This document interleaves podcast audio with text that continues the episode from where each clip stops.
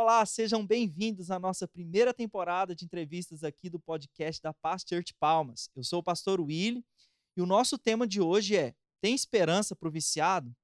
Mas antes de nós começarmos a, e apresentar também o nosso convidado mega especial, eu quero explicar que esse é o primeiro de sete episódios e nesses podcasts que vão sair toda quarta-feira, nós vamos estar conversando sobre assuntos que às vezes nós contamos muito, muito rápido nas ministrações aqui da igreja e que nós queremos ampliar, contando mais detalhes e, logicamente, para edificar o seu coração.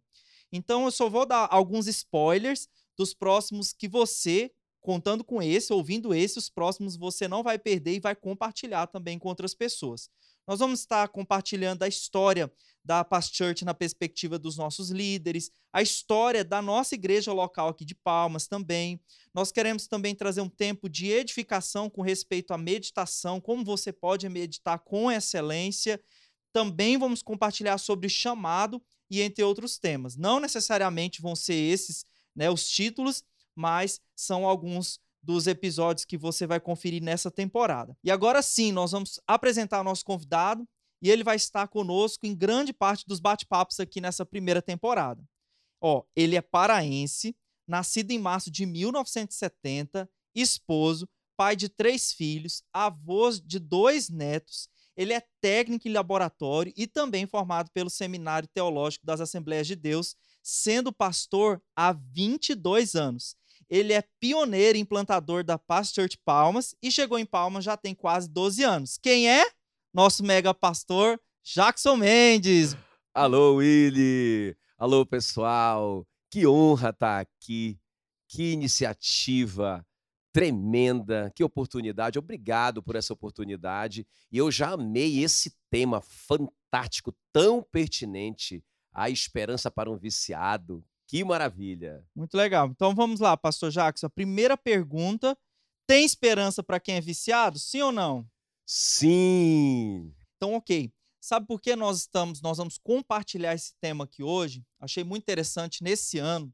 Nós, juntamente com o Ministério Amor em Ação, visitamos uma casa, um centro de recuperação lá em Paraíso. E o pastor Jackson é, compartilhou ali o testemunho dele é, com aqueles homens, e eu, apesar de estar andando com ele já há mais de 10 anos e já de ter ouvido nas mensagens dele alguns trechos do testemunho dele, e ali ele compartilhou assim de uma forma estendida, eu achei muito interessante e algo para que nós possamos aí compartilhar e alargar e soprar esse testemunho para mais pessoas. Então, pastor Jacques, eu queria ouvir do senhor agora como foi assim todo esse processo, é, quantos anos foram, Estou é, jogando aqui várias perguntas, né? E o senhor aí compartilhando pode estar é, respondendo elas. O senhor nasceu num lar evangélico? Em que momento as drogas entraram? É com o senhor. Pois é, Willy. Eu comecei a usar drogas com 15 anos de idade, né? E nunca, nunca fiz plano, né? nunca pensei que eu fosse cair nisso. Eu era um, um adolescente até então feliz, normal, dentro de um lar tranquilo, não é? Meu pai, minha mãe, minhas irmãs. Eu conheci um, um amigo, tive um amigo muito chegado e ele usava droga. E um dia ele me apresentou para maconha. Eu, não é, para mostrar que eu era, né, um, um homem forte. Então eu usei a primeira vez. Na verdade, eu nem me interessei muito depois que eu usei a primeira vez, mas eu continuei usando e realmente aquilo virou um grande vício e uma grande prisão na minha vida. Foi assim que tudo começou. Não é? é e à medida que eu fui me envolvendo, me envolvendo e me viciando mesmo, aí chegou a hora, eu já estava aí com 26 anos de idade, ou seja, eu estava já preso nas drogas há mais de 10 anos, né? E então, eu usei uma quantidade de maconha misturada com a pasta da cocaína muito grande, né? E fui parar numa overdose. Eu tive uma overdose, né? Eu pensei que ali eu ia morrer, porque eu realmente eu tava, eu morava sozinho numa favela ali num, num bairro muito pobre de Belém. Eu tinha me separado de todo mundo, né? Inclusive dos meus pais. Quer dizer, a coisa foi ficando tão grave, né? É, é, e aí eu estava sozinho quando eu tive essa overdose. Pensei que eu fosse morrer. Eu estava ficando, eu estava ficando sem ar e, e ali asfixiado e, e sem ar ali, né? E, e ali eu tive assim, eu acho que foi uma alucinação, né? Os médicos dizem que são alucinações, né? Eu e eu me vi dentro de uma prisão terrível, como se fosse um, um lugar muito fétido escuro. Era como se fosse um sonho, mas eu estava acordado. Né? E estava tudo cheio de grades, era como se fosse uma prisão mesmo. Então ali eu penso hoje, né, olhando para trás, que Deus me mostrou minha situação espiritual. Mas quando eu estava naquela situação ali, morrendo, eu gritei por Jesus. Né? Aí sim, uma das perguntas aí, né, é se eu nasci num lar evangélico. Sim, eu nasci meu, ah, num, num lar evangélico assim. Meu avô era pastor das Assembleias de Deus, né? minha mãe sempre muito envolvida com a igreja. E, e, então eu eu nasci, tive uma base, vamos dizer assim, evangélica. Então ali eu chamei pelo Jesus, que não era talvez o meu Jesus, né? Eu nunca tinha tido um relacionamento com Jesus, mas talvez eu acreditava que era o Jesus da minha mãe, que ela sempre é, falava, que ela sempre é, é, amava Jesus e tal, e eu chamei pelo Jesus da minha mãe. Então o senhor morava, já não morava junto com seus pais? Não, não morava. E eles sabiam que o senhor passava, estava passando por esse momento? Ah, eu acho que sim. Eles sabiam, eles sabiam do meu envolvimento com as drogas. Não sabiam no o fundo do poço que eu estava envolvido, que eu estava metido, né? Eles sabiam que eu estava envolvido com drogas e tudo, mas talvez não chegassem a pensar que eu poderia morrer de uma overdose, né? Mas ali, quando eu clamei por Jesus, eu como se. É interessante, é um, é, é um testemunho, não é? É um testemunho. Quando eu clamei por Jesus, por Jesus ali, eu me acordei daquele êxtase que eu estava. Foi incrível, foi incrível. É, isso é sobrenatural. Hoje, é, é, com, a, com, a, base que a gente tem, não é? é dos efeitos da droga no organismo, é, eu fiz farmácia, né? É, eu, eu, estudei algumas drogas, não é? E, e os efeitos dela delas. Então eu fui entender que aquilo, aqui foi um milagre, aquilo foi um milagre. Porque eu fiquei imediatamente sóbrio, não é? Como se nada tivesse acontecido, como eu não tivesse usado nada, mas eu fiquei apavorado também, né? Fiquei com medo de voltar para aquela situação. Então, bem ali, bem ali, era uma noite, eu estava sozinho, né? E eu corri, eu fui para a igreja da minha mãe, né? E foi ali que eu entreguei a minha vida a Jesus Cristo, não é? Numa numa noite de 7 de setembro, é inesquecível, não é? De 1996, né? 7 de setembro. Eu acho que é a proclamação da independência, alguma coisa assim, né? Dia da independência. Independência, é Independência. É. Eu acho que ali eu me tornei independente de Satanás. Foi um ato profético, né? Certo. E eu acho que o senhor já, já compartilhou, assim, de de ver a sua mãe ou saber que ela orava pelo Senhor? Conta pra gente melhor isso. Ah, legal. Ah, legal. Eu, então, então eu Ali começou, na verdade, quando eu entreguei minha vida a Jesus, começou uma luta, uma guerra, na verdade. Né? Não foi uma coisa romântica que eu saí de lá e tal e acabou. Não. Né? Na verdade, eu entreguei minha vida a Jesus ali, mas eu ainda tinha. Eu sempre comprava grandes quantidades de maconha e pasta de cocaína, não é? E, e, a, e a maconha estava lá ainda, a cocaína estava lá. Eu não tinha coragem de, me, de, de jogar ela fora. Então eu, eu aceitei Jesus ali, mas eu continuei fumando maconha e cheirando cocaína.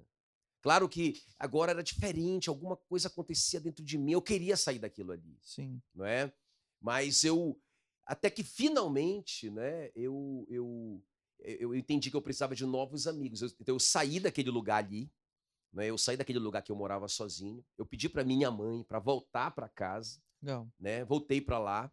E foi ali, quando eu voltei para casa, não é que eu, eu penso que as coisas começaram a melhorar para mim. Eu fiquei um ano, Willy, um ano sem usar droga. Um ano, exatamente um ano. E eu achava assim, que eu já, tava, que eu já dava conta, que eu estava poderoso já. Uhum. Né? Engano meu, eu tive uma queda, né? E eu e eu encontrei alguns amigos, voltei a usar droga, mas, mas só que essa segunda vez foi terrível. Por isso que a Bíblia diz né, que quando o espírito imundo deixa o homem, ele anda por lugares desertos, mas ele diz: Eu voltarei para aquela antiga casa e quando ele volta, o, último estágio daquele homem é sete vezes pior. E foi assim. Foi terrível.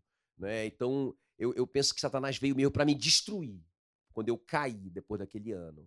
Agora, quando eu caí depois daquele ano, né, aconteceu uma coisa interessante. Eu estava eu tava numa noite é, é, desesperado, desesperado. Disse, meu Deus, eu, eu tô aqui nesse lugar de novo. Voltei para esse lugar. E eu lembro que era meia-noite, meia-noite, né? E eu estava assim muito com muita aquela aquela aquele desejo de me drogar, né? E eu disse, eu preciso de uma ajuda, Senhor, me socorre de novo. Interessante, eu saí de carro, saí dirigindo aleatoriamente na cidade, como querendo fugir daquele quadro ali, orando, né? Eu nem sabia orar ainda, né? E, e eu me vi parado na frente da igreja, aonde eu aceitei Jesus há um ano atrás, uhum. né?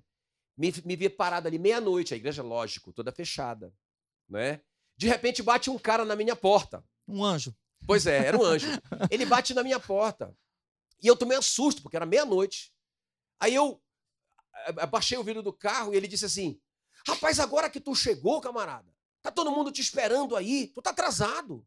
Cara, eu fiquei assim olhando para ele. E ele disse: Abre logo a mala lá. e eu abri a mala do carro e os caras foram colocando um monte de umas panelas enormes no meu carro. Nunca, esses caras nunca me conheciam. Foram colocando panela no meu carro, já foram entrando lá na frente e tal. E bora, bora, veram o peso. Belém. E eu, cara, e eu fui, me, me peguei dirigindo pro Vero Peso, cara. É mais um milagre de Jesus. Né? E, e, aqueles caras conversando ali dentro e tal, e eu fui pro Vero Peso. Rapaz, no meio do caminho eu entendi que era uma, era uma ação social da igreja. Oh, Eles saíram da igreja meia-noite para ajudar mendigos, não é? Para dar sopa para mendigos. Ali começou um processo muito poderoso na minha vida porque ali eu conheci muitos mendigos, porque eu, aí, a partir daí eu comecei a me envolver naquele projeto. Uhum. Fiquei muito tempo com eles, talvez um ano, fazendo aquele projeto com eles. E aí eu conheci a história de muita gente igual a mim. Legal. Pessoas que eram jovens iguais a mim, que começaram a usar drogas, nunca mais saíram, foram parar na sarjeta igual a eles. E aí eu comecei a me ver ali. Eu disse, cara, eu vou chegar aqui. Se eu não parar a minha vida, eu vou chegar aqui. Olha essa coisa interessante, né? Foi ali, Willy, que eu conheci o Paulão. Ah, Aquele legal. cara que bateu na janela do meu carro era o Paulão. Olha aí, eu queria, porque quando a gente estava fazendo a pauta aqui, eu, eu, o pastor já falou várias vezes desse Paulão, né? E aquilo que a gente fala muito é aquilo que marcou a gente, né? Então, como, como foi, assim, essa amizade nesse momento, assim, de, de libertação, né, assim, desse vício, né? O papel do, do Paulão aí andando com o senhor. Top, top. Eu creio o Paulão, realmente, é o que tu falou, um anjo. Foi um anjo de Deus na minha vida. Porque o Paulão, primeiro ele me levou para esse trabalho, sem ele. Gente, isso foi uma confusão, né? Ele me confundiu com alguém. Depois ele foi me pedir perdão. Cara, eu te confundi com fulano de tal. O carro era azul também. Olha aí. E aí eu disse: não, tudo bem, cara. Eu entendo que foi Deus que me trouxe aqui. E a gente começou a se envolver com aquelas pessoas, foi muito legal isso, mas também começou uma, uma grande amizade entre eu e o Paulão. Né? E o Paulão me apresentou pessoas novas. Então ali começou a mudar né, o meu staff, vamos dizer assim, Sim. né? As pessoas que se relacionavam de, bem perto de mim. Porque quem que eram as pessoas muito próximas de mim? Viciados e tal, aquelas pessoas ali, né? E o Paulão começou a me apresentar pastores, começou a me apresentar, não é, é, é homem de Deus, pessoas cara que conheceram Jesus e, e, eu conheci tanta gente legal, né? E o próprio Paulão, o Paulão me ensinou a ler a Bíblia. Olha aí, né? que legal. É, ele, ele que me ensinou a, a, ler a Bíblia. Ele, ele me ensinou uma técnica que eu usei por, por, por muito tempo. Ele disse que era para eu ler a Bíblia em voz alta, gravando a minha voz. Olha Naquela época a gente não tinha celular, né? Pois eu é. tinha um, um, um, um, um gravador de repórter que eu lia a minha Bíblia e depois eu me ouvia não é? Então o Paulão foi esse cara que realmente ele me tirou ali daquele meio, né? Legal. Muito legal. Muito bom. Pastor, ó, fica atento aí que o pastor Jackson falou como que ele a, começou a aprender da meditação e é assunto do nosso do nosso próximo podcast, hein? Então legal, ele só deu uma legal. introdução aqui. Pastor Jackson, nós conhecemos, né, o grande pastor Genildo, né, que é supervisor aqui, né, da, da base de Palmas, e na história do senhor, é, quando apareceu o pastor Genildo, porque ele também foi fundamental nesse processo, né, de, de libertação, né, que o senhor conta alguma coisa assim de sonhos, né? Então, Ah, conta legal, aí pra gente legal. como foi isso, Top, né? Porque top, o senhor ainda top. tinha muita perseguição, né, nessa área. Sim, sim, sim. Pois é, o pastor Genildo foi uma das pessoas que o Paulão me apresentou. Na verdade, o Paulão nem conhecia bem o pastor Genildo. Nós fomos numa conferência, o Paulão me levou numa conferência do MDA. Foi a primeira vez que eu ouvi falar sobre MDA, era o pastor inclusive, que estava pregando em Belém, numa conferência do MDA. Foi ali que eu conheci a igreja de Belém, a igreja da Paz de Belém. Eu converti em uma outra igreja, né? E naquela noite, quando terminou a conferência, o Paulão me levou na casa do pastor Genildo, né?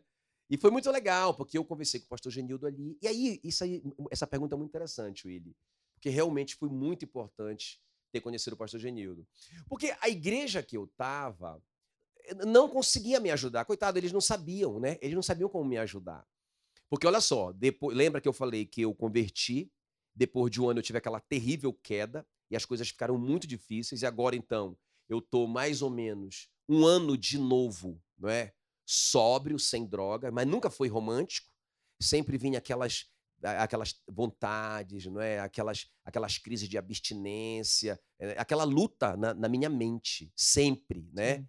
Mas quando eu conheci o, pastor Genildo foi muito decisivo, porque eu lembro que na minha igreja ensinava assim, olha, as coisas velhas passaram, eis que, se fizeram novas, né? É, é, é. E isso é uma grande verdade, mas isso aconteceu no nosso espírito, não é?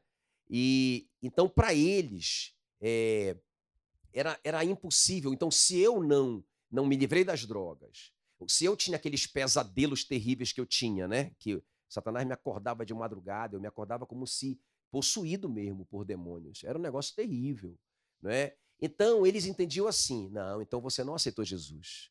Então Jesus não entrou na sua vida. E eu, e eu, eu passei todo aquele ano ali aceitando Jesus toda semana, né? Porque eu eu, eu, eu tava desesperado, desesperado, porque eu, eu, eu dizia assim: Jesus, eu juro, eu te prometo que eu estou te aceitando de verdade.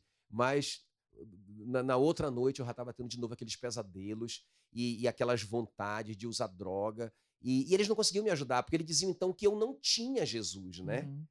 Mas quando eu conheci o pastor Genildo naquele, naquele dia ali, eu, eu pensei assim, eu estava já cansado de lutar, um ano de novo, né? Ou seja, ao todo são dois anos aqui.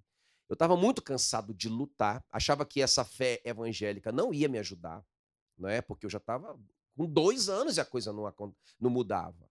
Eu, e eu aceitava Jesus toda semana. Aí, naquele dia ali, eu tive uma ideia. Eu vou contar para esse camarada aqui, para esse pastor Genildo, para esse tal de pastor Genildo que eu nunca vi na minha vida, porque ele, ele não vai contar para ninguém. Ninguém lá na minha igreja vai saber, não é? E eu vou contar para ele a minha história. E quando eu contei toda a minha história para ele, eu lembro assim daquele sorriso que o pastor Genildo deu, aquele sorriso amoroso, não um sorriso sarcástico, mas um sorriso assim de compaixão. Ele disse: "Não, irmão, não, isso não é verdade. Quando você aceitou Jesus a primeira vez, porque eu contei para ele que eu aceitei Jesus toda semana. Sim. Ele disse: quando você aceitou Jesus a primeira vez, o seu espírito nasceu de novo. Agora, a sua alma precisa ser transformada. Você precisa ser liberto na sua mente. Ele me, ele me explicou aquele texto ali de 1 Tessalonicenses 5, 23, né? Que nós somos corpo, alma e espírito. Então ele disse: eu- olha, eu posso te ajudar.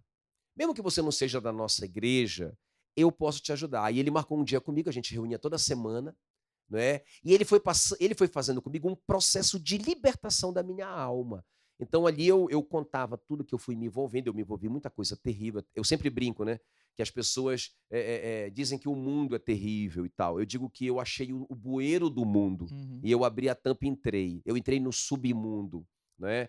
E aí eu fui abrindo com o pastor Genildo, e cada coisa que eu ia abrindo com ele aquelas semanas, ele, a gente orava junto, ele ministrava na minha vida, ele foi soltando aquelas cadeias da minha vida, né?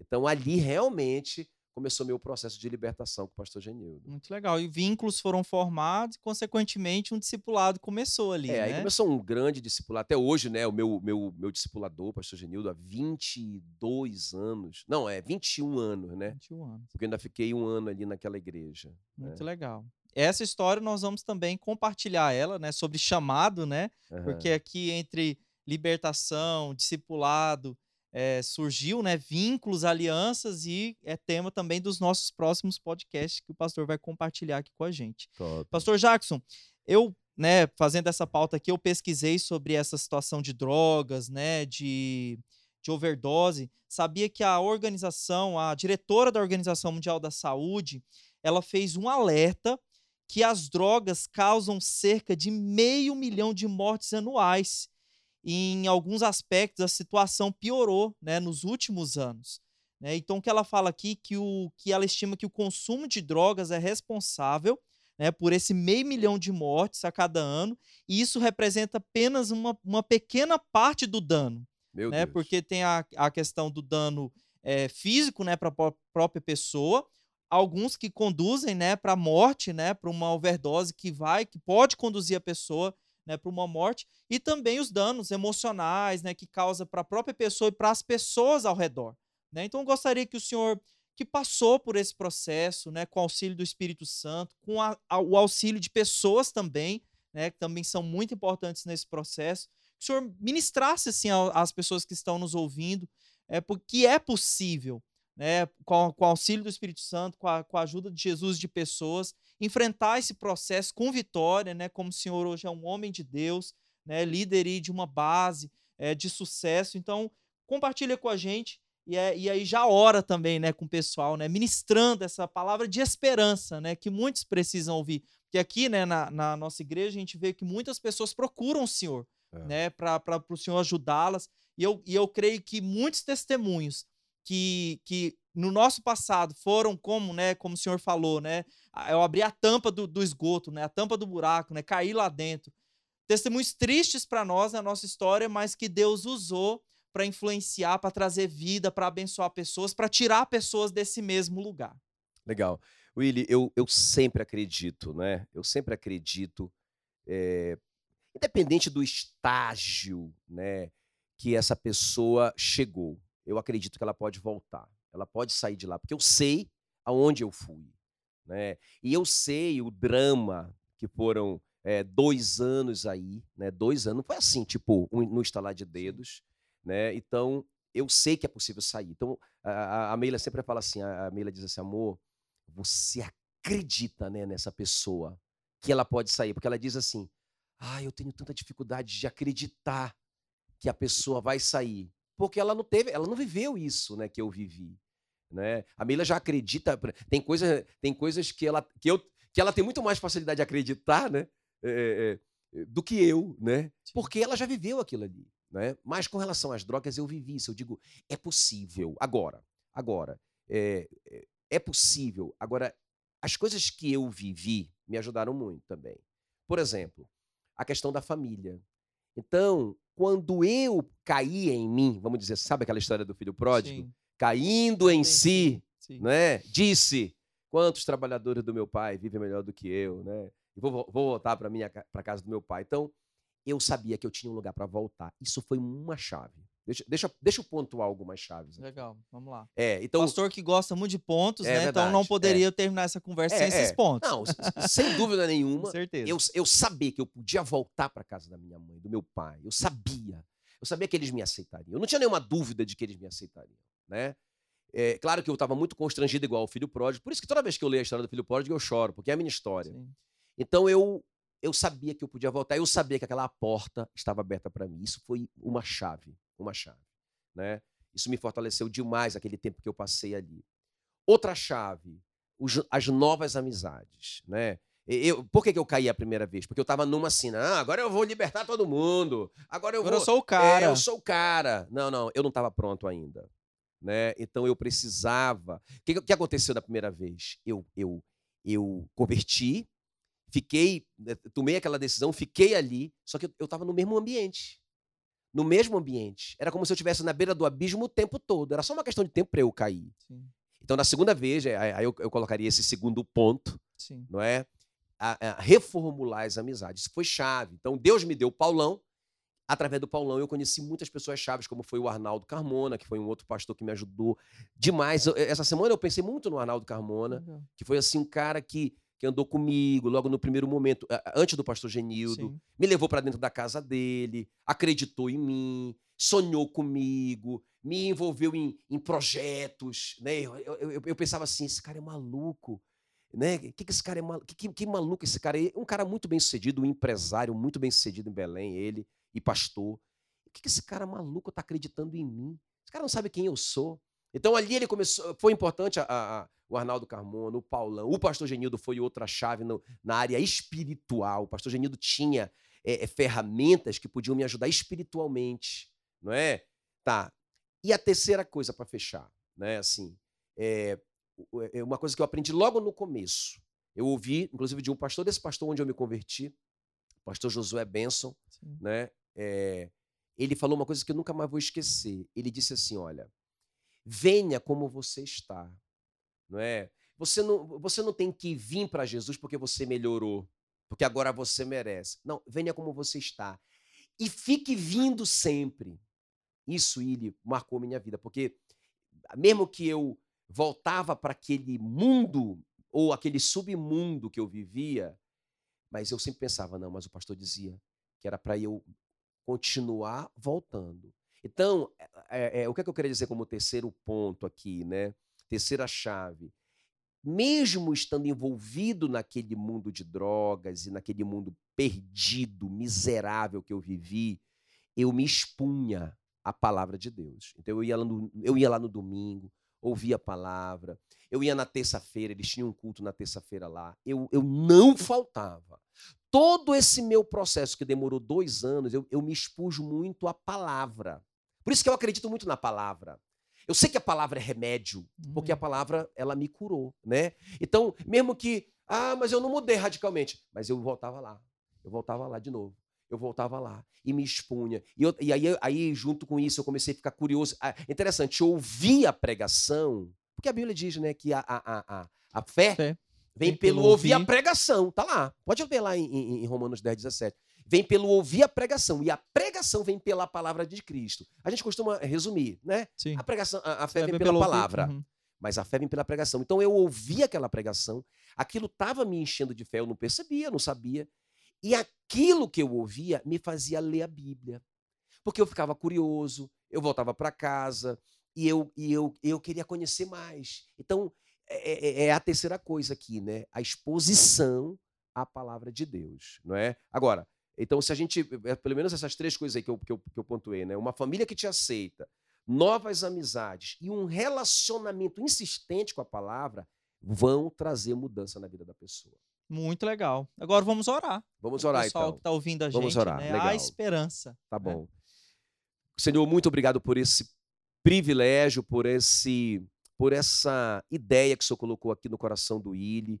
Eu sei que vai ajudar muita gente. Alguns talvez estejam nos ouvindo já sem esperança. Talvez uma mãe desesperada, uma esposa desesperada por um marido que que está envolvido com drogas. Uh, Senhor, eu, assim como foi comigo, assim como o Senhor teve misericórdia de mim, o Senhor me alcançou ali naquele momento de overdose. Eu poderia fazer parte dessa estatística que o Willi acabou de ler, desses é, 500 mil, 500 mil que morrem por ano. Eu poderia estar aqui nessa estatística, eu não estou pela tua graça. Mas eu também te peço, Senhor, que o Senhor ajude cada uma dessas pessoas, ajude cada uma dessas famílias a, a, a abrir essa porta para esse viciado, para ele, voltar, para ele saber que ele pode voltar. Ó oh, Deus, ajude, Senhor, essa pessoa a, a, a encontrar novas amizades como eu encontrei. E ajude, Senhor, essa pessoa a se expor. Eu sei que é uma vergonha, porque cada vez que eu voltava para a igreja ali, era uma vergonha para mim, mas, é, Senhor, eu fui, eu me expus, a palavra me mudou. Faz isso, Senhor, com essa pessoa que, que está nos ouvindo, ou, ou usa essa pessoa que está nos ouvindo para ajudar aquele viciado ou aquela viciada. É no nome de Jesus, Senhor, que nós oramos e te agradecemos. Amém, amém. Amém. Glória a Deus, pastor Jackson. Que bênção. Cara, esse primeiro testemunho foi incrível. E agora, queridos, para nós finalizarmos, né, nós chegamos ao fim. A... Nós queremos saber de vocês o que vocês acharam. Né? Então, quero desafiar vocês a, nas nossas redes sociais, né? então lá no nosso Facebook, no Twitter e no Instagram, né? todos Paz Palmas TO, vocês entrarem lá e escreverem com a hashtag podcast Paz Palmas e dizer o que vocês acharam da nossa conversa. E também, olha, nós estamos abertos para mais sugestões de temas, né? Coisas que vocês queiram, queiram ouvir, histórias né, dos nossos líderes que vocês queiram ouvir, assim, né? Como foi esse testemunho hoje mais alargado. Então, você, lá no Instagram, né, nesse post de divulgação desse podcast, você pode entrar lá com a hashtag e é, escrever e também divulgar, né? Já que aqui no podcast, né, tem essa oportunidade de você compartilhar com seus amigos, também compartilhem com, esse, com seus amigos essa nossa conversa. Nós estamos acabando por aqui e eu queria deixar um, um, um, gost, um gostinho, né, um quero mais, né, um gosto quero mais da nossa próxima conversa. Nosso próximo tema será Quero aprender a meditar na Bíblia. Por onde eu começo? Um grande abraço, queridos. Até o próximo.